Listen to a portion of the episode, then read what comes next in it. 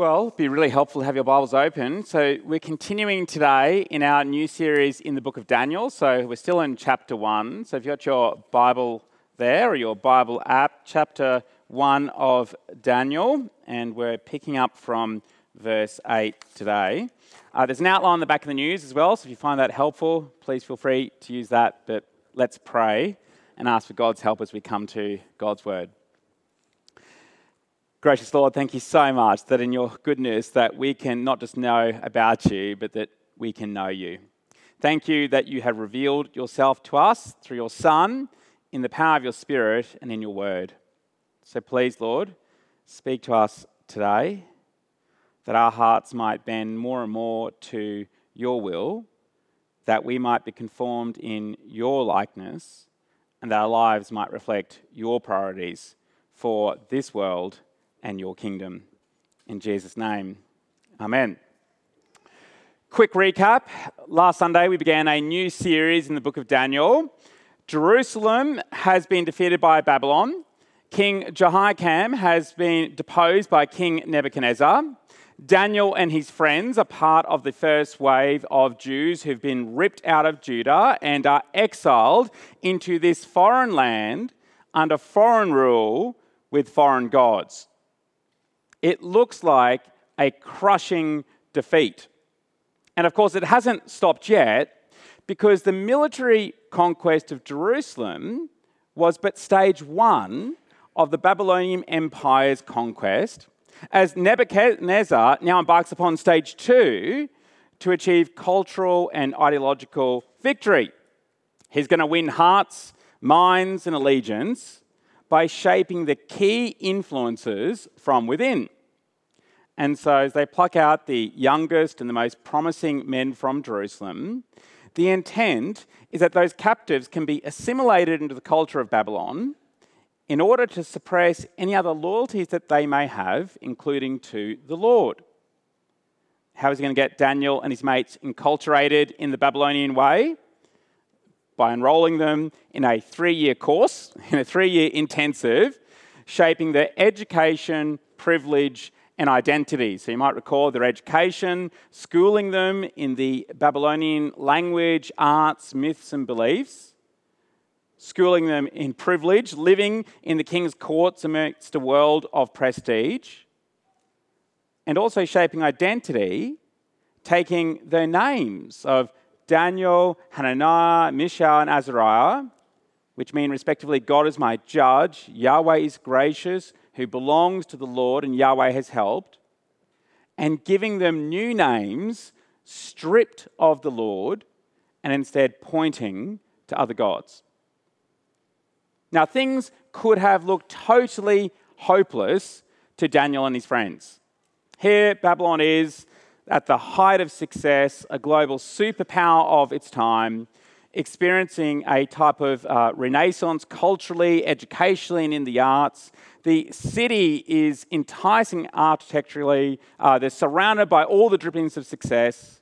There's hundreds of temples to almost every god imaginable. But this is a nation distant from the true God. And now they're placed, Daniel and his friends, subject in the thick of this empire's power. At surface level, this looks like a comprehensive defeat of God's kingdom. And we can be left with the question of not only who rules, but what does it look like to be faithful to God and not just conform to culture? You don't have to scratch the surface very deeply to see some parallels here closer to home. As we live in a world in which there are many things apparent to us, obvious and less obvious, that are out of step with God, it is so easy just to buy in and conform to the culture of our workplaces, of our social groups, of schools, of whatever we might engage with. And so be pressed with the question how do we live faithfully in those different spaces of our lives when God seems to have no place. If you want to have a clue that perhaps God has no place in you know most workplaces, be great at your next meeting, staff meeting that, that you have when you're really wrestling with something difficult just to say, why don't we stop and pray about this right now? They would think you're mad. Now, of course, not that we should expect that or demand that. But what do we do when God seems squeezed not just to the margins, but right out? When the ones who rule seem to have no interest in God or even a disregard for the Lord? How can we possibly stand firm? There's no easy answers. I'm not sure that's a great way to begin a sermon, but there are no easy answers. But the good news is that this part in Daniel really helps point us in the right direction. How will Daniel and his friends remain faithful and serve the one true God in the house of an earthly king? So, three things I think we see Daniel draws a line, God causes favor, and God gave gifts. So, first thing we see, Daniel draws a line. So, it'd be great if you've got your Bible there ready, poised for action, verse 8. Daniel chapter 1. But Daniel resolved not to defile himself with the royal food and wine, and he asked the chief official for permission not to defile himself this way. Now, we're not really sure why it's here at this very point with the food and wine from the king's table, which you know was probably the best food and wine in the whole world. We're not sure why it's here that Daniel, all of a sudden it seems, chooses to draw a line to take a stand. It can seem a bit baffling to us, perhaps even a little illogical. After all, Daniel has been deported, is being re educated, has been given a new name, and seemingly he's gone along with all that up to this point without protest. What's different now? Why won't he bend on this?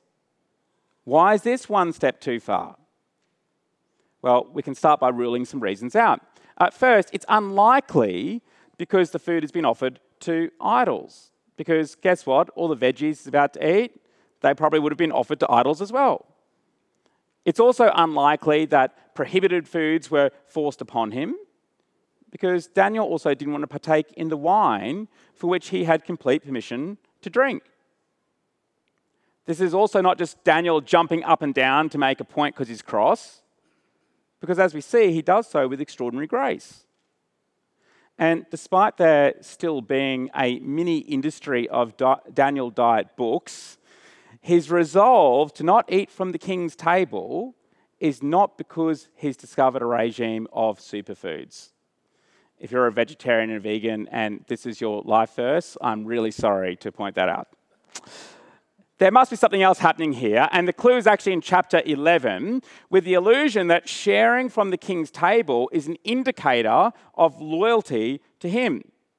For whatever reason, Daniel knows that this will be a step too far for him, which will undermine, that is, it'll defile and it will muddy his freedom to be faithful to the Lord as king.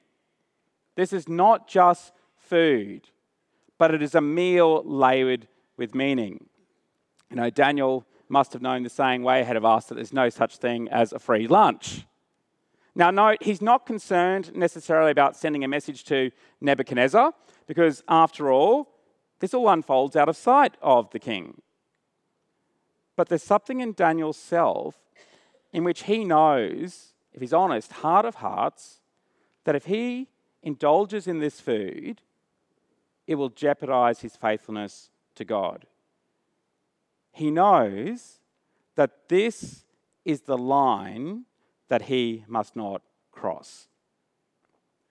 You know, God has placed us in all sorts of front lines every single day of the week, all over Toowoomba and beyond, in which there are all sorts of pressures to fit in and to conform. And as we go to those front lines, it can be really hard to know how to draw the line and make our first identity in God.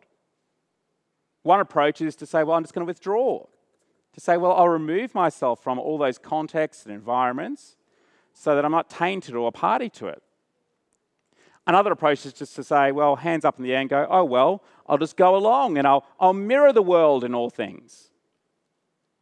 But know that Daniel seeks neither to withdraw nor be worldly, but he wrestles with what it means to be a faithful witness in the thick of it. Discerning where to draw the line begins first by resolving to be ultimately faithful to the Lord. You know, sometimes Christians uh, actually, really quite unhelpfully, seem to draw a line on every single issue in order to prove that they have rights or uh, the right to have rights or something like that. But note, this isn't Christian triumphalism demanding a voice in the public sphere. That's not Daniel's motive. He just longs to be faithful. That's the starting point. And I think there are three ingredients that help point us in the right direction. So the first ingredient is that Daniel has an honest view of himself. So Daniel has an honest assessment of his own vulnerability in this context, that he's not bulletproof or immune, and that little by little, unless he's careful, that he's going to end up serving the wrong Lord, and there'll be no distinction between Babylon and him. There's nothing prescriptive here, but just think about it for a moment. If you're in a workplace, if you're in a setting that is really hyper driven by money, and especially if that is how you are rewarded and incentivized to make decisions, do not be naive. How do you ensure that you don't conform to the idea that cash is king and that the Lord is not? And if you're in a setting in which you're privileged with power and position and influence, don't be naive. How will you draw a line to ensure that your power is not used for selfish gain or personal progression as much as you may be encouraged to, but to serve those around you and to demonstrate who you ultimately report to. And if you're at university or school, well, there's no shortage of pressures to conform. How will you decide what might you go along with and what you won't, even if it puts you a bit on the fringe? The key is to recognize that there are pressures to conform away from the Lord and that we should have our identity firmly fixed in Jesus. That because we have bought, been bought by the blood of the Lamb, we won't be bought by another price. The second ingredient, you know, Daniel recognizes the critical moment.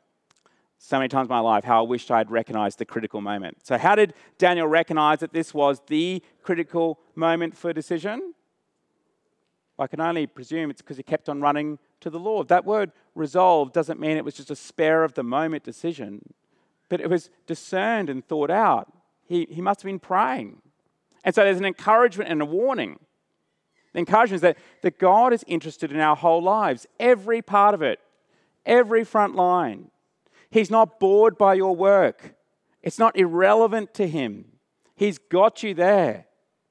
But if we don't keep running to God, seeking out His Spirit, how can we expect to have a wisdom to discern where we should stand firm? In fact, we'll become in danger of becoming really numb and deaf to God's voice and how we should live in those spaces. You know, but God on Sundays, but not on Mondays or Tuesdays, Wednesdays, Thursday, Friday, Saturday. I think that's why small groups are really so helpful in the rhythm of life together to work out these things, to wrestle these things. I know in our small group, I've, I've so appreciated as we have discerned these things about how we are to live faithfully on our front lines. It's why our Centre for Work and Faith here at St. Bart's is particularly helpful in thinking about what it looks like to be faithful witnesses in our workplaces. Is this something that I should go along with? Or is this something on which I should take a stand? The challenges aren't always going to be big, dramatic, and obvious. And the only way we'll recognize the moments, be awake to them, is by being in relationship with God. Third ingredient as Daniel draws the line, he acts with grace. You see, that's really phenomenal. That even with his resolve not to eat the food or drink the wine from the king's table, he doesn't have a big religious dummy spit and compromise his behavior because he thinks the ends justify the means. No. He didn't need to press his power because he trusted in the power of God. Daniel may have drawn the line, but it's God who causes the favor. So, verse 9. We're going to move a little bit quicker through the rest of this. So, verse 9. Now, God had caused the official to show favor and compassion to Daniel, but the official told Daniel, I am afraid of my lord the king, who has assigned your food and drink. Why should he see you looking worse than the other young men your age? The, the king would then have my head because of you. So, big headline here. The big reminder is God is the main actor bringing about change. That's the headline. In fact, there's a, there's a quiet type of sovereignty on display. God causes the official to show favour and compassion in, in what seems to be an absolutely extraordinarily unlikely situation. You might feel like you're in a workplace in which it seems absolutely impossible that someone, maybe one of your superiors, might show compassion to a particular conviction that, that you hold. But just think about Daniel, he must have been absolutely petrified of asking the official.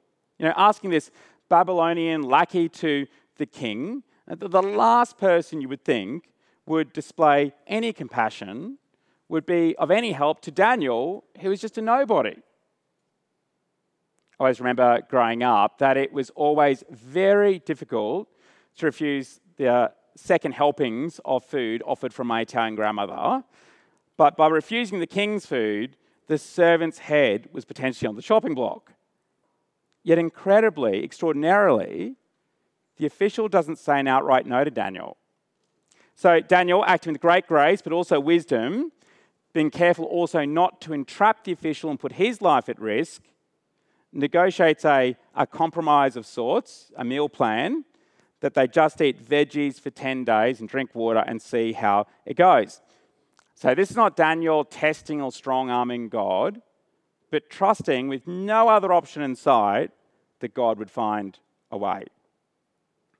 I, I am so amazed at the number of times when friends and people I know have had to graciously draw a line in one of the front lines, that when they have done that, that God has placed people or even changed hearts to open up a way. I once knew of someone who was asked to be on one particular team in their workplace, and they felt really uncomfortable about it. They felt really at odds about it in the convictions of being a Christian and doing what they're asked to do. They, they prayed about it, they discussed it with Christian friends, and then they ultimately went to their supervisor. And incredibly, the supervisor, who was under extraordinary pressure to fill that team, when the friend said, Could we give it a go that I'm not there? The supervisor responded with great grace and arranged an alternative. Now, that doesn't mean, of course, that everything is going to go like that. Of course, that's not the case. Conviction can have a cost, but so can conformity. We don't pray for compassion and favour in order that we'd assert ourselves, vie for dominance, avoid the cost, or reap reward. But it's right to pray that God would pave the way as we seek to be faithful to Him.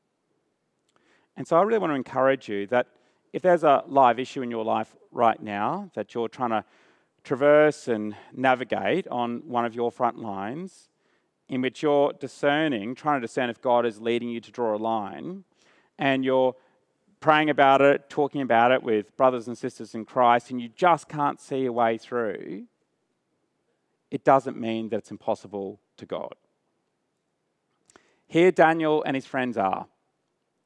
They've been ripped out from their homeland. They are away from the temple. They are under the rule of a foreign king. They're surrounded by the images of foreign gods.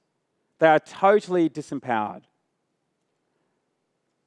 But Daniel gets fatter on a diet of veggies in just 10 days. It's kind of like one of the most amazing, yet extraordinary miracles in the whole Bible.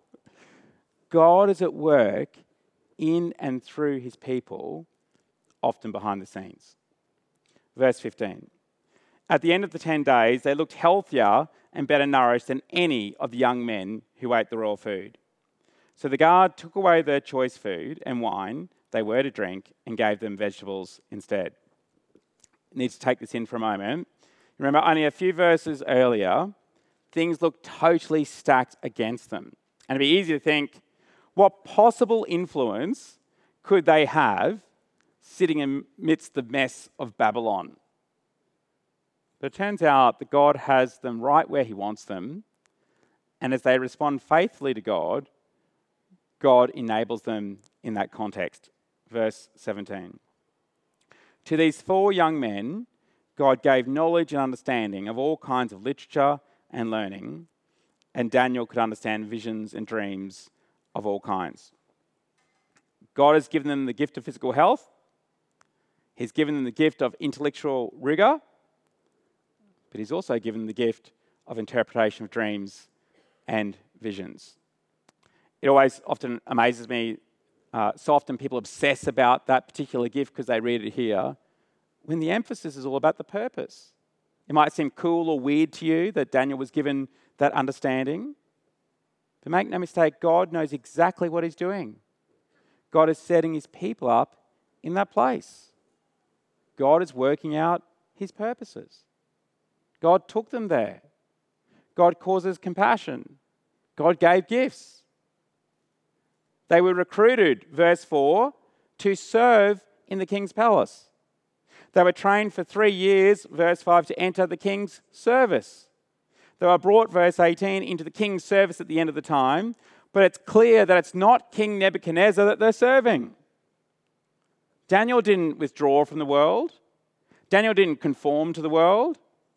He cooperated, he never compromised, for his eyes were set on the Lord we can so often find ourselves uh, confused and struggling to understand what we should do.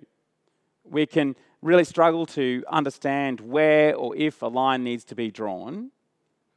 Remember that God has given you gifts in that place to which you are sent. So good to recognize that all of our gifts that we have, they are from God. And that not only helps us to be thankful, but to be reminded that our gifts have a purpose even when you can't see it. And what God asks of us is not to do the impossible, but simply seek Him out and do what is faithful. For the outcome is not dependent upon us, but on the faithfulness of the Lord. How will God use Daniel and his mates? Well, we get a preview as they're introduced to the king. We'll especially see next week in chapter 2 but verse 21, it rushes ahead with a spoiler alert for really the whole book, and it shows us the big picture. So, verse 21. And Daniel remained there until the first year of King Cyrus. So, in the original language, it's the seven words. This is seven words of absolute dynamite that sum up events that happened in 539 BC. It had been prophesied as King Cyrus the Persian conquers Babylon. Babylon, the kingdom that looked so powerful, like it was too big to fail. But only 60 years later, Nebuchadnezzar was gone, his successors were gone, the empire was gone. So, where is this kingdom that looked like it had crushed the kingdom of God? Where is it today? It's on display in room 55 of the British Museum. Babylon went, Daniel survived. In the closing chapters of Daniel, he has these extraordinary visions of an everlasting kingdom and an everlasting king. The promise from God that even though they were in exile, that there would be a time in which God's kingdom and God's king would fully reign, and that God's good and everlasting King would prevail. We don't just know who that King is, but that you can know him. That's why they could take their stand. That's why Daniel could draw a line to be at work where God had placed him, but not to conform to the world around him. And God took that faithfulness and he used it to work out his purposes. Let's pray. Gracious Father, we thank you so much that in your great love and mercy that we can know you. We thank you for all the places every day of the week in which you have placed us, and for the great privilege it is to show your love, to point to you, and help introduce people to Jesus. Lord, we thank you so much for the gifts that you've given us, and we pray that you would help us to really deploy those and use those on every front line for your purposes. Lord, please give us the resolve and the power of your Spirit to really discern if and where we need to draw a line. Lord, please help us to really stand firm that we would always be conformed in your likeness and not conformed to the likeness of the world. Lord, I especially pray today for anyone who really has a live issue, something they're really trying to wrestle with on one of their front lines, and try and discern if this is something on which they should take a stand. Lord, please give them an extraordinary wisdom. Lord, please give them grace, and please go ahead of them, paving a way with compassion and favour, that they might find a way to be faithful to you and that you may be glorified. In Jesus' name. Amen.